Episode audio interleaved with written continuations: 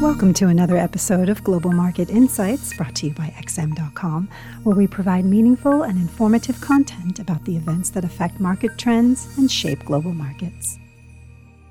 Thank you for joining us at XM.com. This is the weekly outlook. I'm Christina Marujos. With me today is lead investment analyst Raffi Boyadjian. Now, attention is shifting to economic data this upcoming week, Raffi, as investors are seeking clues as to how the recovery is progressing. Let's start by having a look at the United States. We have retail sales coming up on Tuesday. It looks like this report will gather a lot of attention, especially after the scorching hot CPI numbers we got earlier this week. What are we likely to see in the report, and can the retail sales numbers further fuel the dollar rally?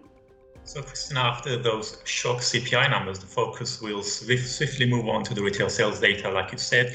Uh, now, we're expecting Uh, month-on-month growth of 0.7%. This would be the same pace as in September, and it would suggest that the fourth quarter got off to a solid start.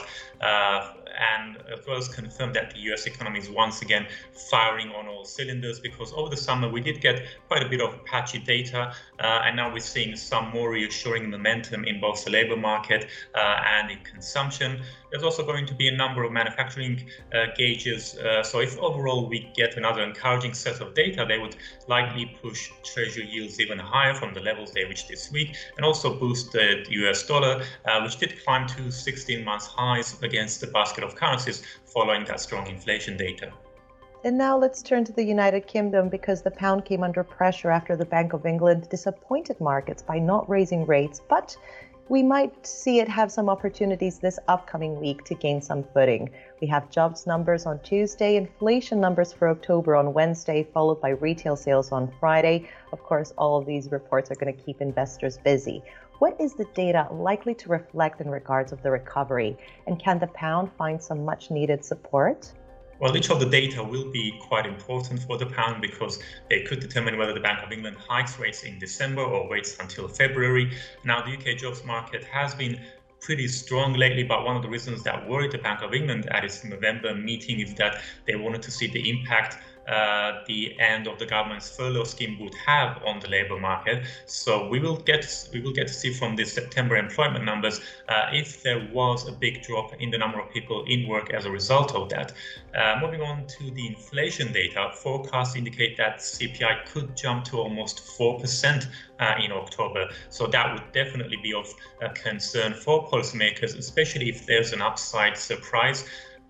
But what could take the heat out of rate expectations, however, is uh, the retail sales data we got coming up on Friday because they've been uh, quite sluggish lately. And although we're expecting month on month rebound of about 0.3%, that wouldn't be enough to allay worries about slowing economic growth uh, in the UK.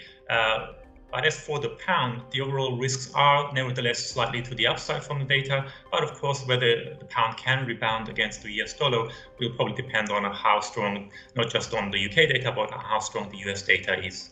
And before I let you go, Raffi, do we have anything else on this upcoming week's calendar that investors should be on the lookout for? Well, indeed, we do because we've got a number of CPI numbers coming up. Um, so let's have a look at Canada and Japan. So Canada's inflation print could be quite significant for the loonie because the Bank of Canada is seen as one of the few central banks that is least likely to disappoint market expectations of uh, rate hikes. Uh, on the other hand, for Japan, the core CPI data that's due next week is expected to stay at 0.1%, uh, which would only underscore the fact that the BOJ will probably be the last central bank to normalize uh, policy, so quite a, a variation there. Uh, and again, sticking with the inflation theme, investors will also be keeping an eye on the RBNZ's quarterly business survey that's due out on Thursday.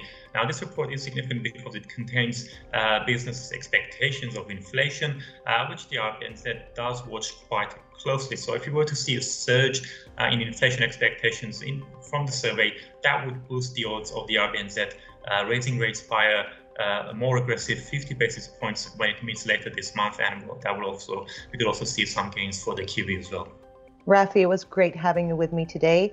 This was the weekly outlook here at XM.com.